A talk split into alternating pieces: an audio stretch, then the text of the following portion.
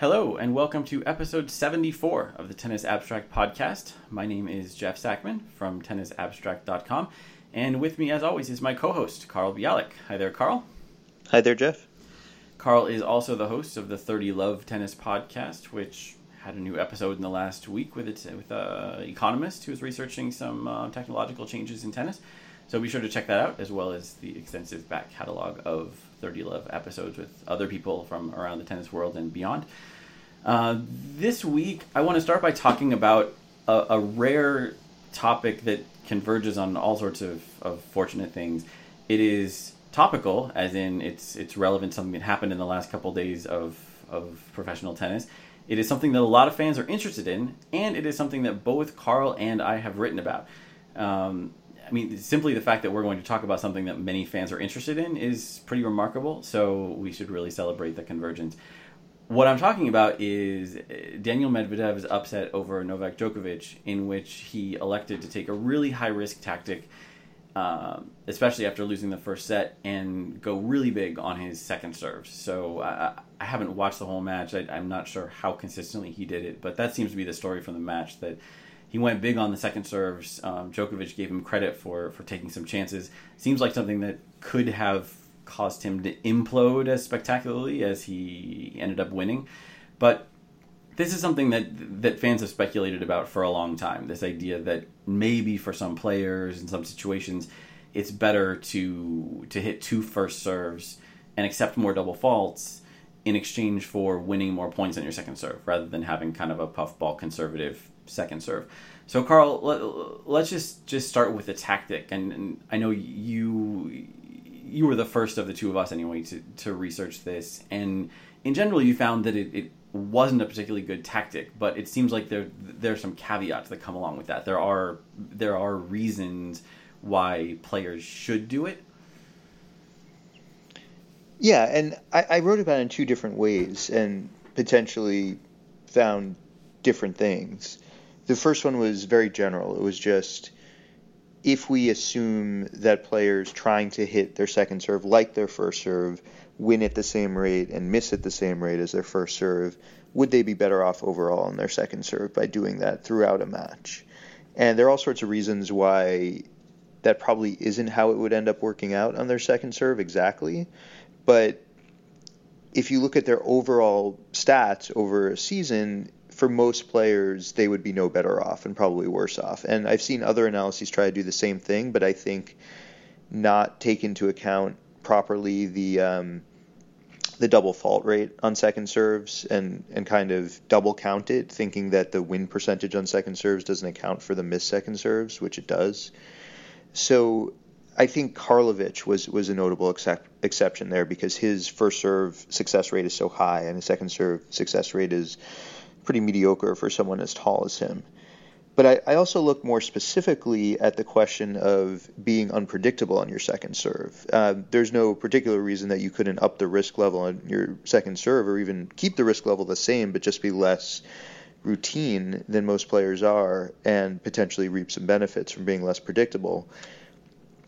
Uh, we've talked on the show about how predictability may not be so bad, and that Caroline Wozniacki is apparently incredibly predictable in her serve direction on first serves early in games, and yet seems to get away with it. But I found in general that right-handers serving to right-handers would do a lot better serving uh, more often to the forehand in the deuce court. That because it's so unusual, because it's so typical to to go for the kick serve up the tee uh, just changing it up somewhat seems to lead to a higher percentage of points won. So it's it's worthwhile being uh, more of a mixed strategy, less predictable. Um, I have not looked specifically at something like serve speed, which might get at risk just in that maybe that means you're taking some of the topspin off this, the typical kick second serve and converting that into speed, which carries maybe more risk of, of missing the box. So I think it'd be an interesting question. I think the other question that that neither of my analyses really dug into was for the particular match you're playing, something to do with the opponent and the conditions and how you're feeling and whether there are certain matches or matchups where it's particularly fruitful to go for big second serve. So, you know, maybe this match should be an interesting case study, although if you look at the overall match stats, which again don't maybe reflect changes in the second and third sets, you don't see anything about what Medvedev did that suggested that he had a high risk second serve game. Or looked at it another way, if you never heard the comments about the match and just look at the stats, this one would not stand out. So that's interesting to me too. Like maybe that's how he perceived it, how Djokovic perceived it. Maybe he was so safe in the first set that overall over the match it looks different. But I mean, his double fault rate and his win percentage rate on second serve were looked about as safe as you could you could be. Yeah, that's interesting, and that makes me wonder what I think the the key question is about this tactic is.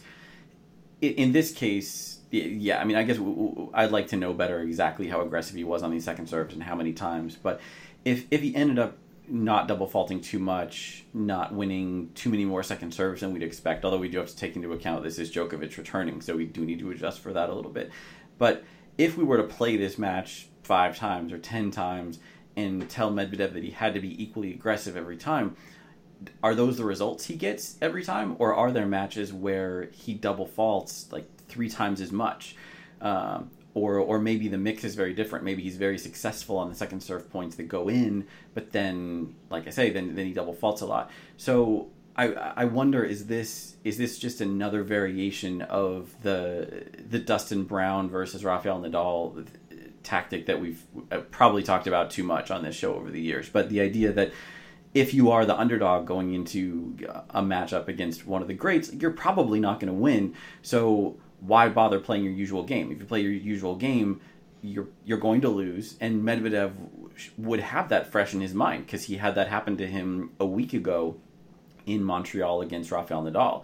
Like he didn't play badly, I don't think, but the score, if I remember right, was three in love. So he went in and played his typical Daniil Medvedev game and got crushed. So it would be logical if he was thinking like I mean Nadal and Djokovic are different different animals to face across the net of course but if he was thinking okay this this guy's one of the greats I don't have a game right now that's going to reliably beat someone of this caliber I have to take my chances. And he did and and it worked out but maybe maybe it wouldn't the next four times. I mean do you think that's I mean is that a valid reason do you think to, to be more aggressive on the second serve? Just the the, the Dustin Brown tactic of, of, of adopting a higher risk strategy, knowing that you're, you're probably not in the match otherwise?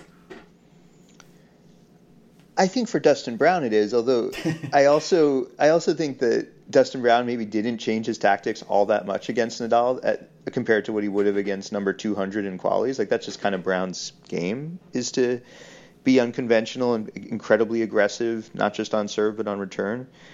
Um, but but I said for just Dustin Brown because he, despite being on his best surface at Wimbledon is going to be a big underdog against Rafa. Your match forecast, I don't know exactly what they said heading into Medvedev Djokovic, but I would I guess it would be like 40 60. Ooh, I doubt that. Sorry for the clicking, everybody, since I have to come up with an answer to this. But um, I mean, Djokovic is so highly rated by Elo. Maybe it's more like 30 70. Uh, yeah, that's pretty close. 72 28. Yeah, so so, so it's, it's not a Dustin Brown Rafael Nadal kind of situation. That the point taken. Yeah, I mean somewhere in between. Okay, so he definitely was an underdog. He was a big underdog, and he did have that Rafa match fresh in his memory. And his last Djokovic match, by contrast, on clay in Monte Carlo four months earlier, he won in three sets. And again, on clay, maybe the slowest big tournament of the year, he won 62% of his second serve points with uh, half the double fault rate. So um, you know, I think that if he if it was really a sense of like I need to mix things up relative to how I played against Nadal, then maybe he would have come out from the first set against Djokovic with something different. And it sounds like more he adjusted because he just wasn't in the first set. Although his problem in the first set was not his serve, it was his return. Um, but maybe he felt like he was going to have so few opportunities on return against Djokovic that he had to step up his serve game and not give him any chances. But uh, yeah, I mean, maybe it's a combination of all those things. I mean, one of the things that I find really entertaining about Medvedev is that he is thinking through so many things during matches, and some players understandably don't want to do that because that can affect their focus in just executing shots. But he clearly is thinking at many levels and thinking not just what should I do on this shot or on this point, but what is my strategy overall in the match? Is it working? Do I need to change it? So I, I, I bet the Nadal match was in his mind to some extent, but I think it was also just, God, that first set didn't go well. I don't want another set like that one. Yeah, that's an interesting point. And one thing that I'd wanted to dig into this past week but didn't get a chance was was it another another instance of well, maybe not another instance, but an instance of, of extreme second serve results from Felix Auger Aliassime, who lost his first round match in Cincinnati against Miomir Kecmanovic. Um, that's a, a, mouthful, Auger Aliassime Kecmanovic uh, head to head. Which we'll be saying a lot given their ages and, and results. Yeah, if, if you're not yet comfortable pronouncing Auger Aliassime or Kecmanovic, or if I'm doing it wrong and you know better, um, tell me and continue practicing because, yes, we, we will probably not get a respite from either of those names for many years to come. But in that match, it went pretty easily to Kecmanovic, um, and Auger Aliassime missed tons of second serves. I think I think his double fault rate was something like twenty percent, which is just outrageously high. You, you can't do that and, and win. I'm sure you can find one example of it, but um, but it's almost never going to work. You rarely see double fault rates above 10% on the men's tour, and it's not even that common to see much above 5%. I mean, players just don't miss that many second serves. And I have noted that uh, after watching quite a bit about Auger Aliassime over the course of this year, the match he lost at Queens, that was the, the match he lost to Feliciano Lopez, I think, was also a pretty high double fault rate, and, and he hit several doubles in, in at important points.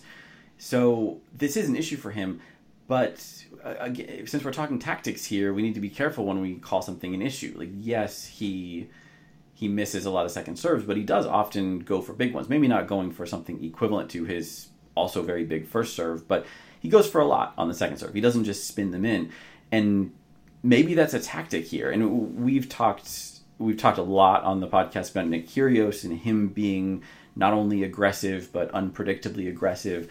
I wrote something after the Australian Open about Tsitsipas and Medvedev and sort of lumping the, that generation of players together and talking about their tactics against Djokovic, which are higher risk than the way that previous generations have played Djokovic, and it's paying off. I mean, obviously, it's paying off in this case since Medvedev got the win. I mean, do you think it's a fair uh, a fair generalization to make that that the current generation of prospects, that Medvedev, I mean, I'm lumping Kyrgios in here. Maybe that's not right, but uh, Medvedev, Tsitsipas, Auger Aliassime, um, do you think we can lump together them as particularly aggressive compared to the generations that came before them? Specifically on second serve or in their games? Well, in, in general, I mean, I think second serve would be would be interesting and most relevant, but I uh, it, it feels to me like it's it's more generic than that. That I mean, the second serve is is a symptom of that, but it it it runs deeper. Yeah, I mean, Medvedev is definitely not aggressive in his game, especially relative to his height. Uh, we've talked about that maybe last week, but and, and, you know another member of this generation who maybe feels like an old man by now because we've been talking about him for so long because he was so successful so young is Zverev, who also isn't particularly success, uh, aggressive once once the rally starts. But yeah. in terms of this question of double fault rate, I think you're you're right right on, and I mean I think that's the right proxy for second serve aggression, although you know the, the irony here is that if we spot a guy as being aggressive on his second serve, we're probably looking at the wrong match and making the right conclusion. Like if he's double faulting a lot, then the tactic probably isn't working, and that's one of those days he'll lose because of the tactic. But it's the days where his his double fault rate is low because he's being aggressive on second serve and making it that it's successful and is the reason he's playing that way. So with with Zverev recently, uh, he's been extreme. His last three matches, 14% or higher on double faults, and he's lost two of them. But presumably that is a sign of something he's doing in other matches uh, with his second serve and, and being successful with at times. And you you identified Auger Aliassime, who's had a bunch of high rates. Shapovalov is fifth. I'm looking at the ATP stats leaders on Tennis Abstract. Uh, Medvedev is eighth, so this isn't just a strategy against Djokovic in the in the Cincy semis. Uh, and Kyrgios is is eleventh, so definitely high up. Rublev is another one at twelfth. So a lot of the young guys seem to be doing this.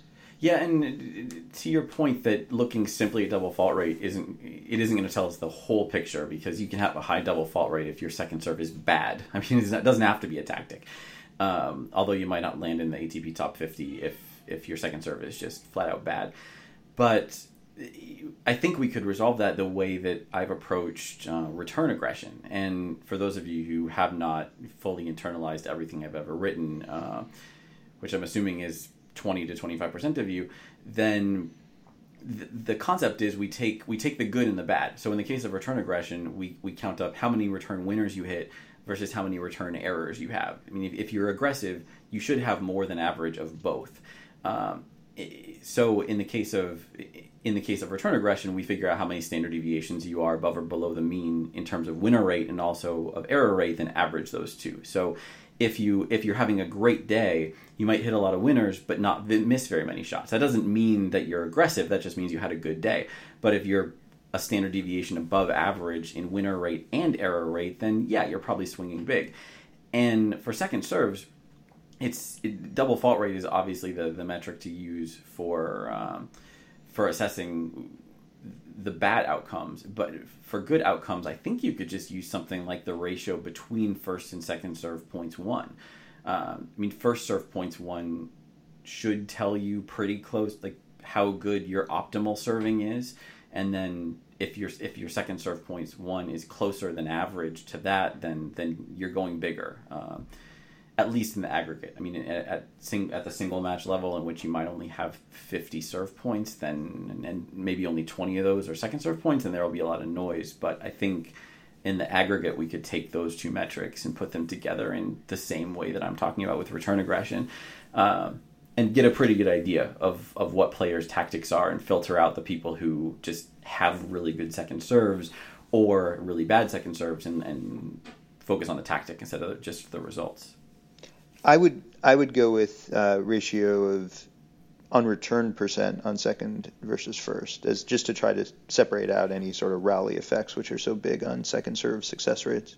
Yeah, that that would be ideal. I was was thinking that as well, but that's something you need match charting stats to get, and um, we can talk about my my new leaderboards that do have uh, unreturned serves and unreturned serves broken down by first and second serves. But I mean, for for a lot of players, I mean, even the ones we have a lot of coverage of, we might be talking about 10 or 15 matches over the course of the year. So maybe that's enough for some purposes to know what players' overall tactics are. But if you want to know whether Medvedev is getting more aggressive on the second serve in Cincinnati compared to other tournaments or, or something like that, then relying on, on the, the depth of the match charting project database is probably not going to work.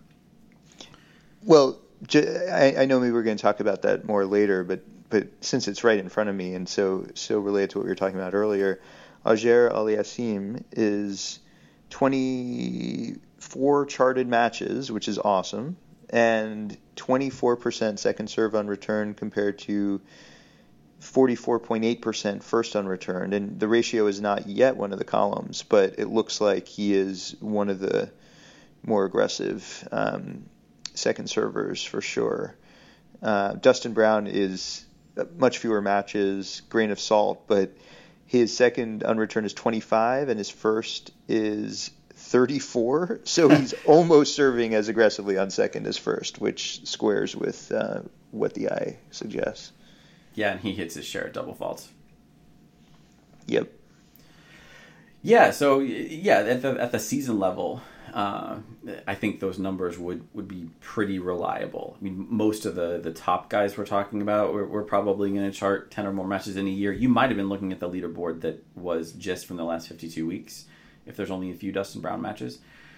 Um, I'm not sure. There are. Yeah, there, that sorry, that was that was not the uh, career one. You're right. Yeah. Um, so so yeah, I mean, there are there are enough there's enough data there to, to come to some conclusions. It's just a matter of, I think, uh, at, at least from the perspective of of an occasional journalist looking at a match like Medvedev Djokovic and looking for an angle to approach that match from, I mean, you want to say Medvedev did something different to win this match, and it, probably means journalists, sometimes including myself, will stretch a little bit too hard to, to come up with a story that the numbers will support, and that, to say that Medvedev was doing something unique in a single match. Um, that's where the, the, the match charting data probably doesn't quite quite do the work you need it to do. But at least we do have the, the basic match stats for every match and can can look for high double fault rates or maybe some situation where a second serve win percentage is is, is close to first serve win percentage. Um, so so yeah, Medvedev is. I think we weren't really sure what to what to conclude about him at this time last week because he had he looked so good and then just crashed and burned against Nadal. He came back and, and backed that up extremely well, not only beating Djokovic but beating Goffin in the final yesterday. So winning his first Masters 1000 title, he's up into the top five now. Um, so Carl, what's the what what's a reasonable latest estimate on on what we think of him going into the U.S. Open? I mean, is he? I mean, is he a top five favorite in New York?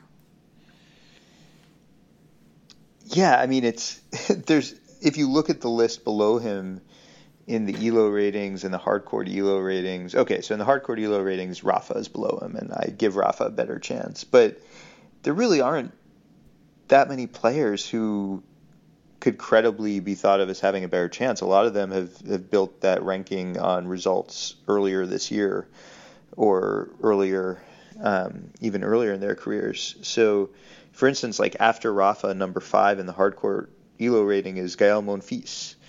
And yeah, he well, doesn't he, have a better chance than Medvedev.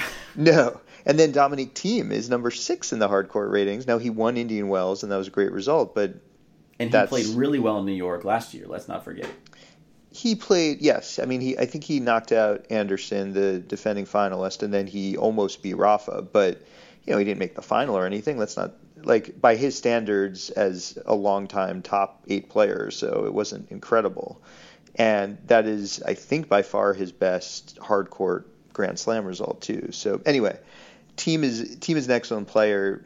Number six isn't isn't absolutely out of the realm of what I would consider reasonable for him on hard court, but I definitely would put him behind Medvedev. So, yeah, I mean, he's he seems pretty clearly like the next guy after the big three going into the U.S. Open, and and the ratings bear that out, and so does the um, the Grand Slam, the latest Grand Slam report. Which it, w- it would make sense if that tallied with the ELO ratings, since it is based on the ELO ratings. Uh, right, but it is interesting that the Grand Slam report shows him well behind Rafa in probability of winning, even though he's ahead. And I know that um, you know the Elo we want for the U.S. Open is a blend, and Rafa is way ahead in overall Elo, but like he's way ahead in win probability for the tournament.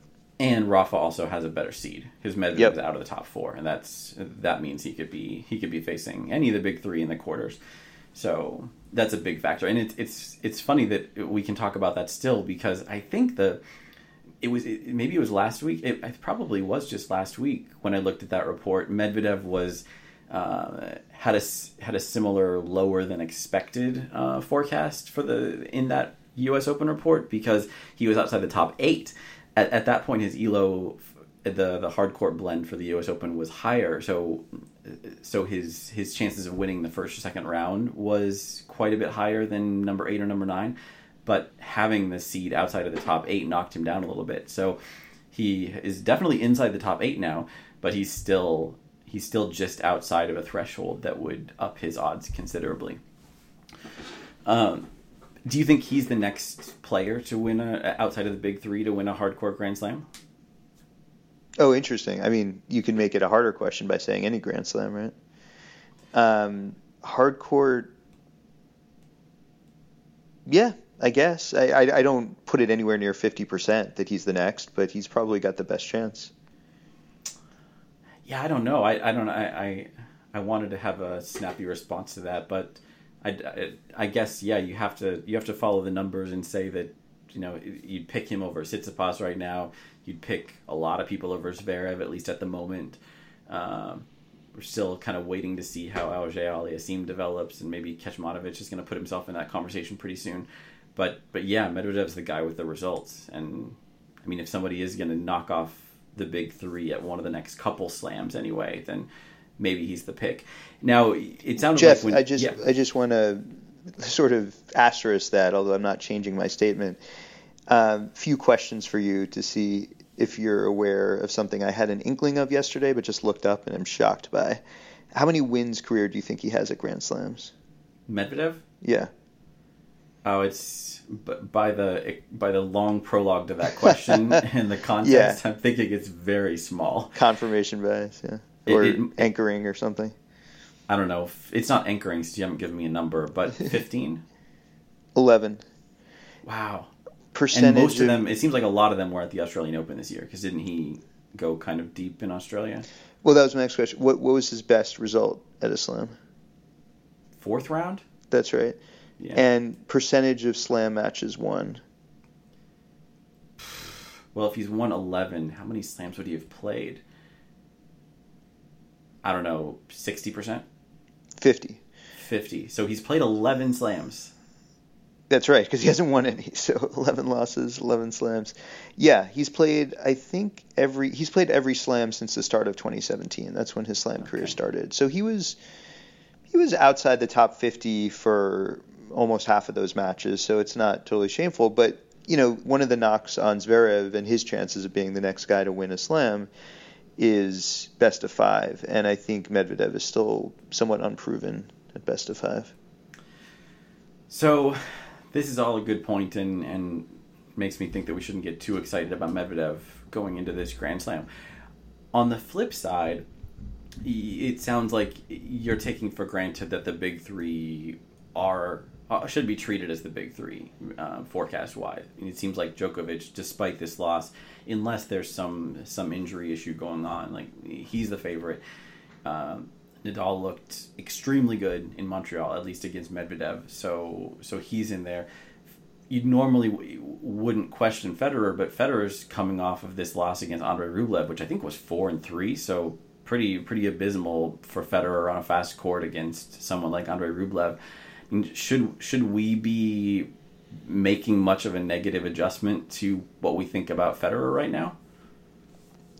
I trust Elo to make the appropriate adjustment. I, I do think it's striking that he repeatedly credited playing the clay season, going deep at the French, with setting him up well for grass, and he also got in a full grass tournament, which meant he didn't lose early uh, in the lead up to Wimbledon.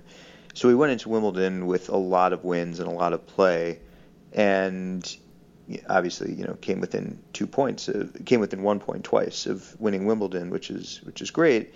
And he's going into the U.S. Open with two matches in Cincinnati, one of them a win against you know a guy I don't think he'd expect to play past the first or probably not, past the first round, and then a, a really one-sided loss, like not as close as the score that was one-sided suggests. So this will be a very different uh, kind of preparation. And some recent U.S. Open suggests that maybe he would have benefited from from more preparation. But even with Medvedev as hot as he's been, Federer's overall body of work is more impressive, and I, I don't just mean over his career. I mean over 2019, and I would still uh, put him ahead of Medvedev, but definitely behind Djokovic and Nadal in terms okay. of chances of winning the Open. You think it? You think Nadal is clearly ahead of Federer? That's interesting. Yeah, I mean, I don't think the report agrees with that, and I I underestimated Federer versus Nadal at Wimbledon, but or maybe I estimated correctly and it was an unlikely result, which happens sometimes in forecasting. But I, yeah, I mean, I, I just think that Rafa has such a better lead up and really has been been good at pretty much every tournament he's played this year, whatever the surface. So, just from a sort of consistency standpoint, I think Federer's more vulnerable to an early upset. Yeah, and certainly that's what we saw last year. I don't think anybody saw John Millman as the guy who was going to knock him out. Um, one more men's name I want to talk about before we, we switch over to some women's results from this last week is Roberto Bautista Agut, who is. He, he's sort of the inheritor of the David Ferrer throne, which isn't entirely fair or entirely accurate, but seems like commentators need somebody to talk about who's unheralded and hardworking, and he certainly is those two things. And with his quarterfinal result in Cincinnati, he broke into the top ten for the first time, and I was a bit surprised thinking about that. Like he's he's been hanging around the edge of that group. He certainly spent a lot of time in the top 15 over the years. He's now a Grand Slam semifinalist. He's been in a number of Grand Slam quarters, I think. Uh, maybe that's wrong. Maybe just a very large number of Grand Slam fourth rounds. But he, he's consistently a guy who you'll see in the beginning of the second week. Uh, he knocked out Djokovic earlier this year, so he has an excellent resume. Uh, whenever somebody new does land in the top 10, especially someone who's a veteran, I always think back to all these other players who have had brief stays on the edge of the top 10, like the Jurgen Melzers, um, Nico Almagro, um, Janko Tipsarevic, who was actually there for a couple of years, but always seemed pretty fringy. I mean, Carl, where do you put er, Bautista Agut in that group? I mean, is, is he going to go down in history as one of these guys who we kind of scratch our heads thinking that he was ever a top tenor, or or is he better than that?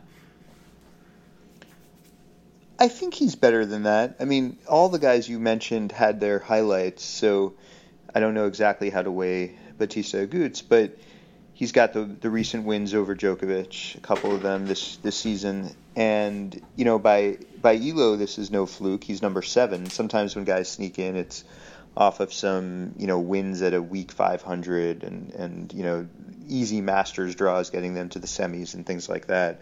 Uh, but this suggests, if anything, that his ranking undersells him. And then, you know, less quantitatively, I think we've all seen matches between him and, and top players where he's, you know, every every bit as much as them in the match, and sometimes he wins, like with Djokovic, but he's he's always you know up for a, a good fight, can play on every surface. I mean, his his semifinal coming at Wimbledon is is one of the reasons the Ferrer analogy doesn't really work. Um, by the way, in terms of your stat, this is another indication of maybe like this guy was top 10 quality, but just didn't win a few key matches here and there. If I'm counting correctly, before this season, he had made eight fourth rounds at Grand Slams, but never won one. And then this year, he he won in Australia and lost in the quarters, and then he won in at Wimbledon and made the semis. So, from a rankings point point of view, that's clearly one big reason he's gotten over the hump. But it just shows how consistently um, good he's been for a long time, if not great. Yeah, I think that that's how I perceive him as well. Is that it, it, even now it, it, seems a little bit surprising that he didn't sneak into the top ten ever before, and I think you've hit on the reason why, which is that he's been he's been so consistently good but not great, and unless you mix in a little bit of great, like a Grand Slam semifinal, then you can do that and and be number twelve for a long time. Just lots of like the occasional 250 victory, lots of semifinals, and all those Grand Slam fourth rounds, like we're talking about. Um, that that's a recipe for number 12. And one thing that makes makes me think of him as as a, more solid player than some of the, the fringy top tenors of the past. That the name I didn't mention earlier that slipped my mind that I, I like to bring up here is Juan Monaco, maybe the fringiest top tenor of all. Um, you don't see Bautista Agut losing in a lot of first rounds. And, and ironically, since I mentioned that he's he has a has the potential to really build on this ranking going into the U.S. Open because that's one of the places where he did lose in the first round last year against um, Jason Kubler, which incidentally is a, a match I was there for. Uh, didn't look that good that day, but it seems like like it would be a safe bet that he's going to defend a lot more than his first round loser points in New York. So maybe we'll see him at least climb up another step or two uh, before his peak ranking is settled for all time. Yeah, and one of the themes when we've talked about the ATP this season is that once you get past the big three, there aren't a lot of names that pop up as like obviously they should be in the top 10 obviously they should be considered the next threats at the next slam um, the big three hogging so many of the ranking points, ELO rating points, and Slam, you know, probability percentage points. So Bautista Agut, given that what that group looks like, seems more than worthy of being in in that um, in that next set. And he's he's number six in the Slam report for winning the U.S. Open. And if you had asked me before looking at it, would he be bef- ahead of or behind Thiem? I would have had a hard time figuring it out. So.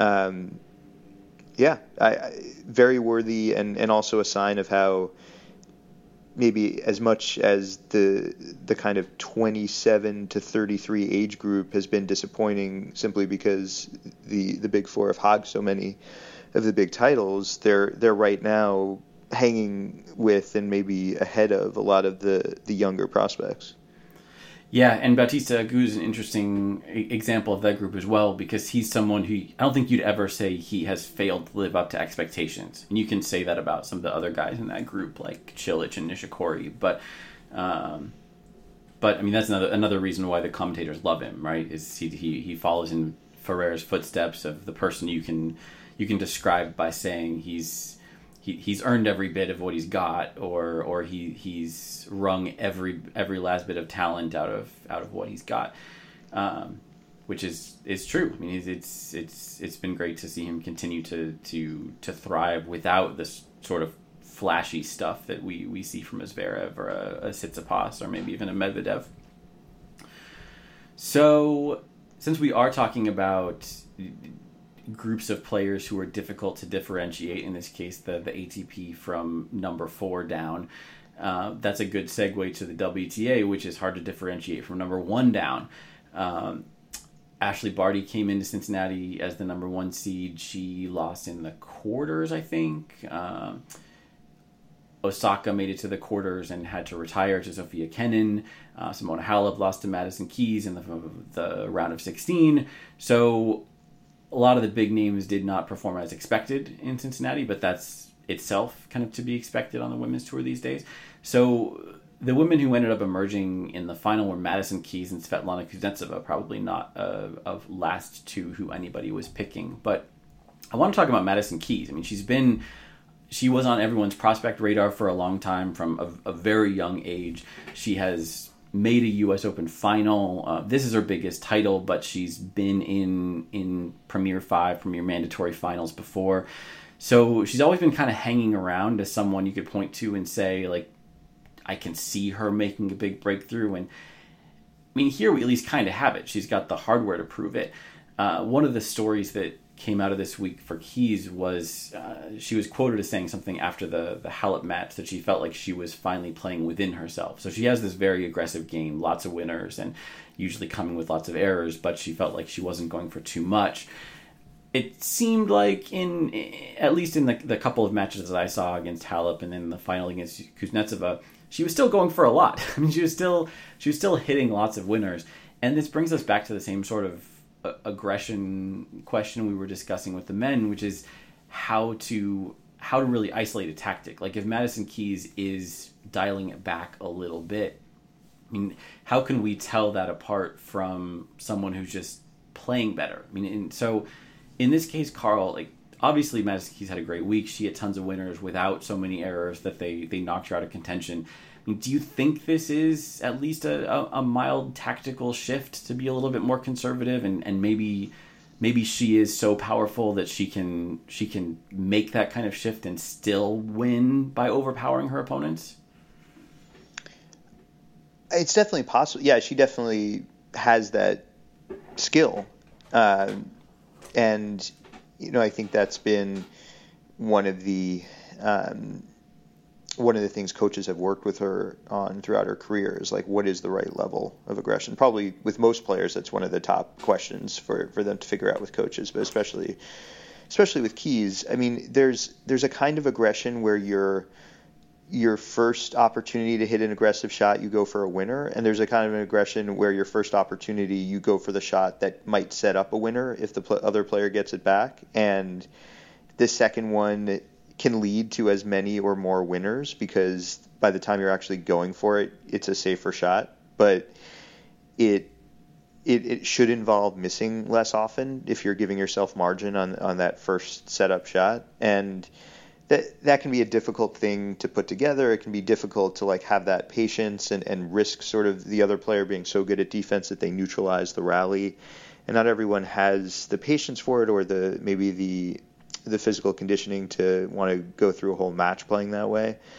Um, so it, it, takes a lot of discipline and you know a different kind of swing. But I think you know if Keys can consistently play that way, she she could be a top contender at the U.S. Open. Um, and you know, it seems like that would show up in terms of some of the scores that you've calculated for some of the more extreme aggressive players on tour, like Sabalenka and Kvitova, just in terms of like percentage of shots that are super aggressive. Yeah, I was thinking as as you were describing the two variations of aggression, the latter of which I think the official name is controlled aggression. Um, that's that is the acceptable, preferred kind of aggression. Um, I think she's played Halep six times before this week, so so seven matches between them, and all or close to all of them are in the charting database. So we we could look at just something as simple as average rally length for those seven matches, and and if she is doing something like the the more conservative aggression that you're describing, it would show up in aggression score like you're talking about because it would be more shots for the same number of winners. But it, even more basic, it would show up in rally length. Um, it would be fewer, you know, two or three shot rallies where it's just see ball, smack ball, and and more four or five shot rallies where you take that opportunity to hit it hard and and set up your next shot. So you might not have to dig that deep to get there. Um, the, the follow up question I wanted to, to talk about with Keys is I, I, saw someone on Twitter mentioning her draw, and it sounded like they were implying it was a it was a particularly impressive path that she she blasted through the, the Cincinnati bracket. So she she won a first round match against Garbiñe Muguruza. Um, did she? I don't think she faced match point, but it was really close. It was a three setter, a long match. So she won that in the first round. She beat Kasatkina in the second. Then the the Halep upset, which was another pretty long drawn out match. Venus Williams in the quarters, Sofia Kenin in the semis, and then Kuznetsova in the final.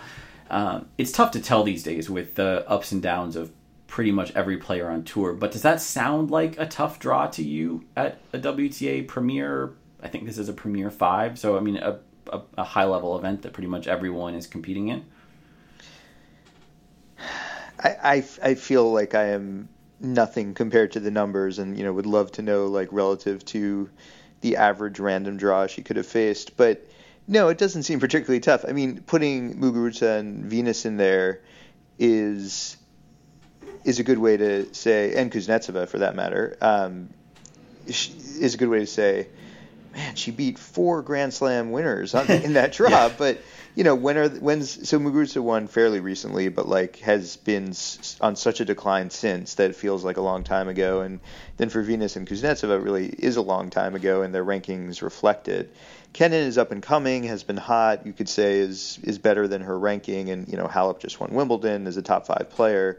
So certainly those two, and and then you know there's the fact that Premier draws for a while have tended to be pretty wide open, as have slam draws. So maybe this is slightly less so. But I mean, based on rankings, a few of these players either barely made it in, or, or in Kuznetsov's case, needed a, a wild card. So that would suggest that it's not that tough a, a path. Um, and yeah, I mean, I guess some of those matches being pretty tight, and even the semi and final being straight sets, but all four sets close can also kind of like make a draw seem tougher. It's there's a lot of ex post facto sometimes about draw uh, challenged to the winner based on like how one sided the matches were.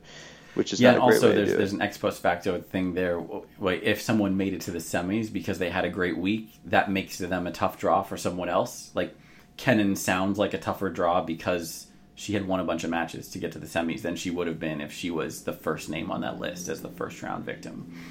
Yes, I mean I think Kenin because she made the semis in Toronto is is a slightly different case, but I agree that even Kenin, if if she happened to be Keys's first round draw, would have not seemed like such a, a conquest. Well, certainly that's the case for Kuznetsova. I mean, we're talking about her constantly this week, and for good reasons. And yeah. she racked up a lot of wins. But I mean, she could have easily been Keys' first round opponent, and if she had been, then I mean, any anybody who's current with the WTA wouldn't think twice about it. Um, which, with no respect to Kuznetsova, just no disrespect to Kuznetsova, rather, uh, just the nature of where her where her results have been lately.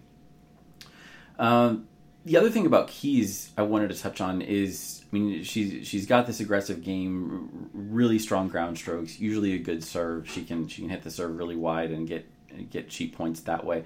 But we don't think of her as a good returner. I didn't see anything this week that convinced me otherwise. Someone on Twitter described her as having a fourth rate return.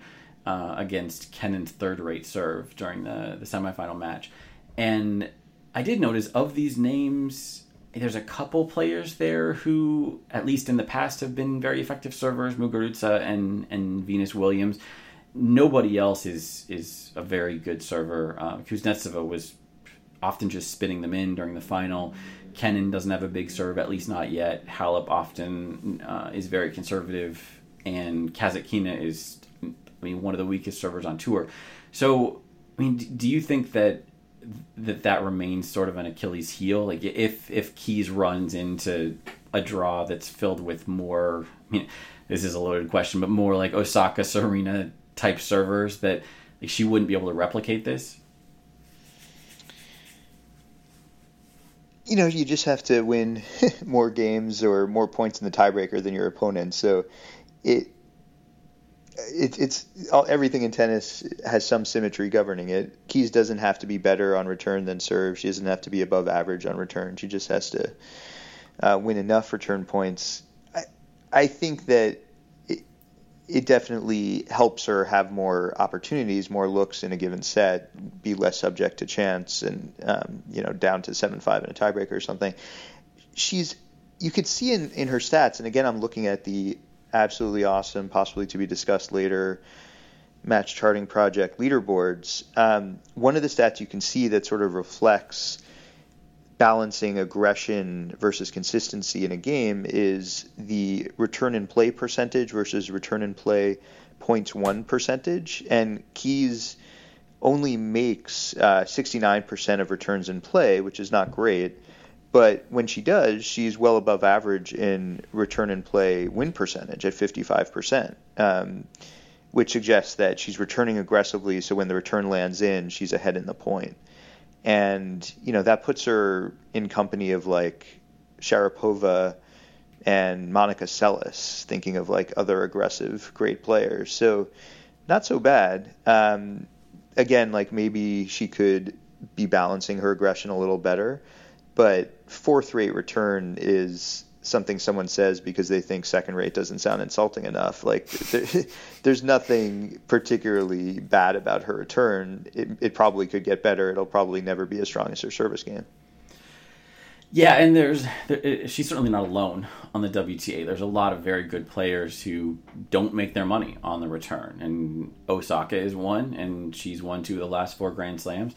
Um, even even Venus Williams, at least in in her veteran phase, like, doesn't have a particularly strong return. So so there, a lot of slams have been won by players who are not great returners and who might equally uncharitably be described as fourth rate returners. So yeah, it doesn't close the close the door on any possible career outcomes for Keys. It just is something to remain aware of in in some of these matchups.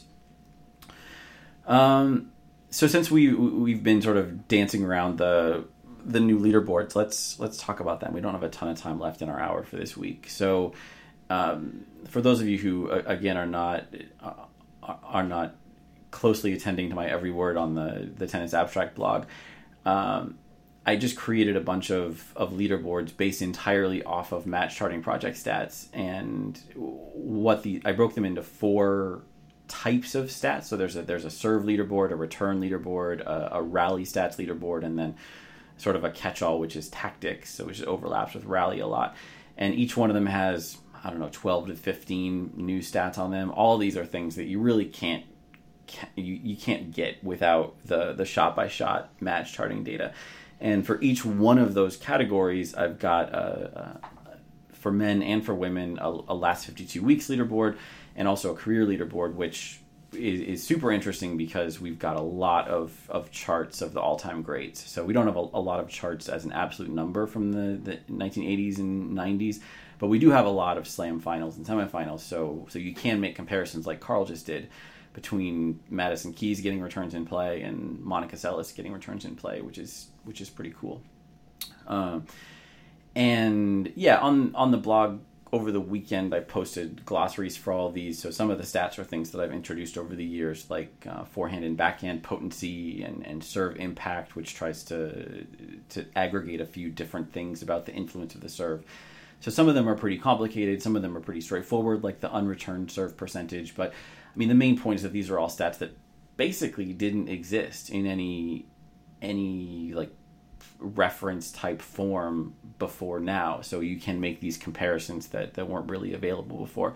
I'm hoping in the next few weeks to get the match by match stats in these same categories available on the tennis abstract player page pages as well. So if you want to look at something like we were talking about the Keys Halep history of whether maybe the, the rally length was longer this time than the previous six times they've played it would be easier to look something like that up. Or if you wanted to look at you know Medvedev's results um, yesterday versus versus his other recent matches. You can do that on a match by match basis. We're not quite there yet, but but I will get there.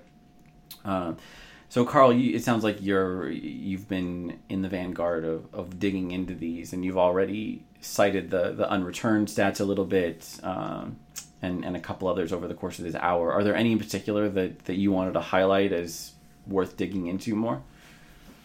You mean like individual nuggets or like columns well, that I want to study? Oh well, columns you think are interesting. Not study feels like such a an extreme term for talking about tennis stats, but yeah, one, let, us talk about the, the columns, the, the the statistics, not the the specific player results on statistics. But I mean, what are the what are the the what are the columns that interest you? Well, I think serve impact and like second unreturned percentage is so interesting because you know we hear sometimes about players supposedly having some of the best serves ever, but you know to what extent is that a misleading artifact of their uh, serve win percentage that really reflects their ability at doing the rest of things that make you good at tennis.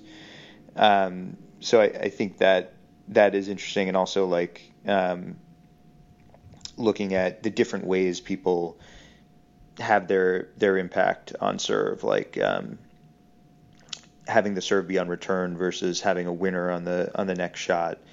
Uh, and then you know the tactics are just um, kind of endless, like what you can do with them. Uh, obviously, they're not endless. There are only so many columns, but uh, you know I, I, find each of the columns fascinating. I, I especially am interested in like um, how often the backhand down the line is a winner. That's really different for different players. They use that shot differently. Uh, the drop shot is such a, a varying um, tactic that, that some players use hardly at all and some quite often. Uh, and then, you know, of course, net frequency um, and and how that can be different from serve and volley. These are all things that I found really interesting in looking at individual players over the years in the match charting project their overall stats and stats for specific matches, and now to see it over their career in the context of everyone else is is elucidating. Um, I mean, it, it, makes me wonder about the players with fewer than 20 matches, which I understand why you don't include. It makes me wonder about like all the non-match charting career stats and how they compare to these, and you know what what they how one feeds into the other. Um, there's a lot yeah, I here. Ho- I hope lots of people are wondering about the players who do not yet have 20 charted matches because there's only one way for those players to get on the list. Bribe Jeff to lower the threshold. That is uh, not the way. Chart I... matches, chart matches. I, I don't chart matches, but I like to tell people to do it. It's really fun. It's the best. That's why you charted that, that one match in 2015, and and you haven't since because it was one, so much fun. it was fun, but I think I'm just narcissistic. I was playing in that match, so I guess I just need to like see myself in the players more. And you um, won, didn't you? I did. Yeah, that's I wouldn't chart it otherwise. Yeah. Uh, the just to give a, a, I know we're not talking about individual players, but if you want to give a taste of like how this will surprise you and delight you, go to the women's career return page and sort by return winner percentage. And the top two names may have never been in the same uh, same sentence before. You got to tell us. Oh, okay. I thought this was to, to get people to do it. All right. Well, do you want to guess? Top two all time return winner percentage um, women. I have no idea. I mean, I, I would guess Ostapenko, but probably not. Ostapenko is really high on second serve, but not as high on um, on first serve. So Navratilova is number one at 13%, and Sara Errani number two at 12%. Wow. I, I am indeed shocked to hear those two in the same sentence, especially in that sentence. I would not. I would have guessed a lot of names before picking either of them, and that this is an important thing to keep in mind when you see names like Navratilova and, and Evert and the other the other greats from let's say before 2000 or so when they show up on these leaderboards they really really earned it. Um, especially the women there's so there's so little video available of their careers. Like we, we've gone to a lot of effort to track down slam finals and slam semifinals but that means that like if you if if we've got 50 Navratilova matches virtually all of them are slam finals slam semifinals like equivalent of premier finals.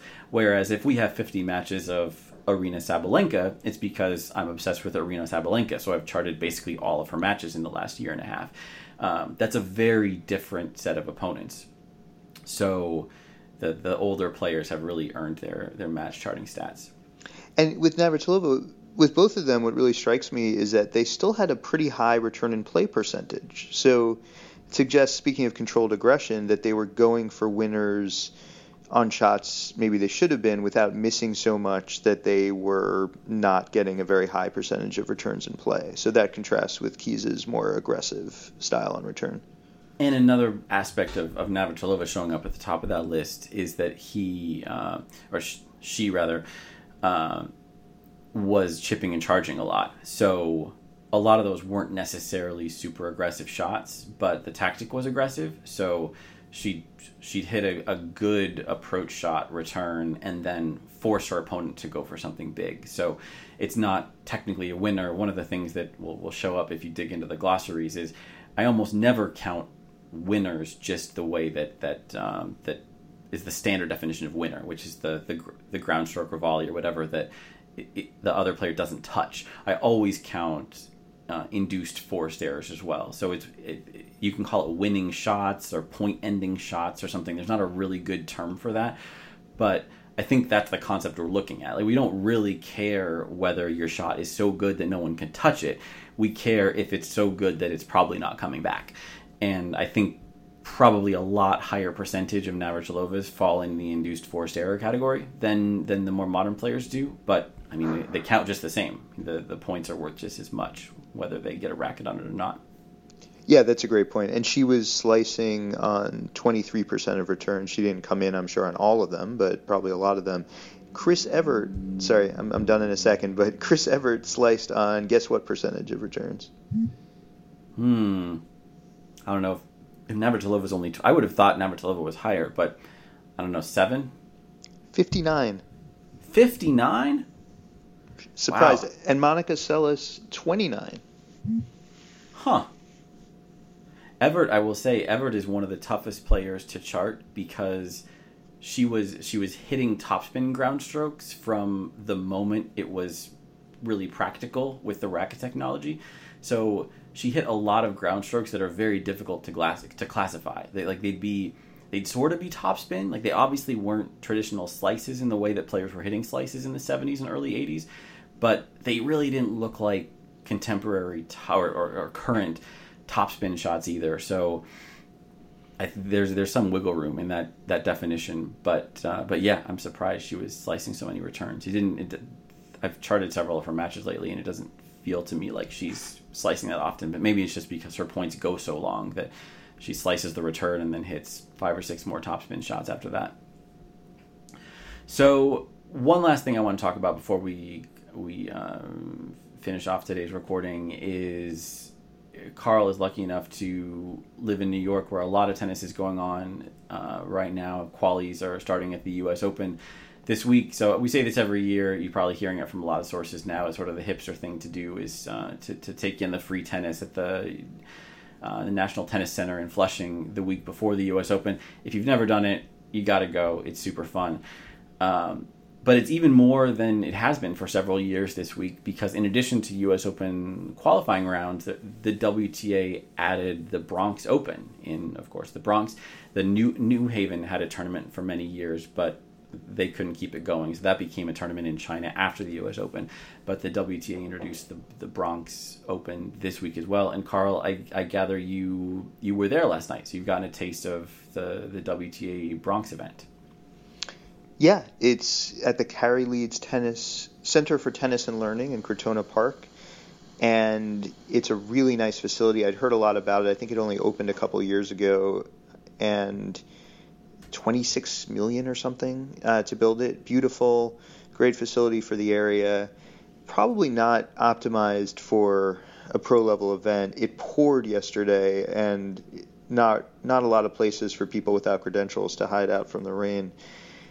But really nice courts, uh, really pretty setting in the park, and a great field. A lot of players who clearly want more matches going into the the tournament. Not a ton of Hawkeye, so a lot of annoyed players on on certain calls, but generally speaking, very welcome event. Sam Stosur pointed out before the event, and again after her doubles win yesterday, that just being able to stay in the same hotel for all three weeks, uh, she's clearly planning to stick around in New York for the duration of the U.S. Open. That um, having that sort of continuity is really nice, being in the same city, and it's it just makes a lot of sense that New York would have a tournament leading up, just like London does before Wimbledon with with Queens Club.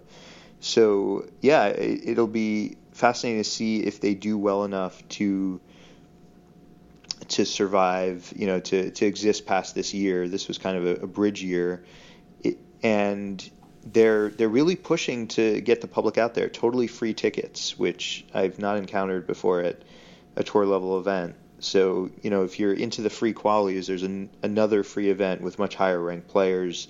You can get about as close to them as you can at qualies. So a nice, uh, nice alternative this this week.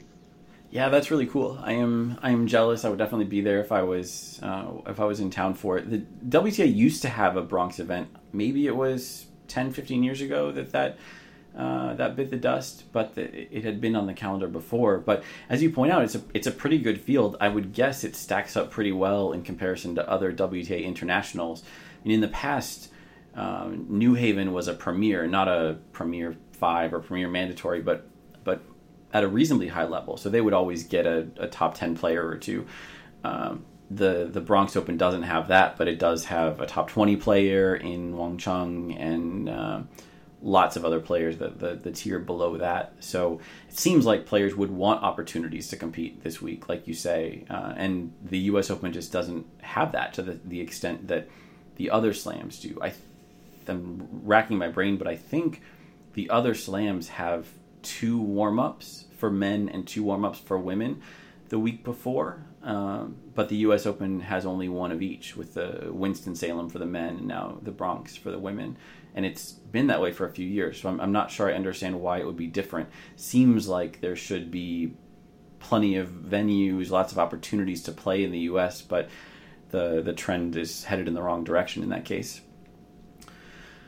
Um, but that seems like a good note to end on. Encourage everyone to go watch some tennis. Uh, I know the U.S. Open is, is streaming more qualifying than ever, so I'm not, I'm not sure how to watch it exactly, depending where you are. But you can watch a lot of qualifying matches uh, in, via some method or other, even if you're not there. And of course, a week from now, we'll have the, the big event itself. So we'll probably be back about this time next week to preview the U.S. Open. Carl, as always, thank you for joining me. Thanks, Jeff. Everyone, thanks for listening, and we'll see you next week.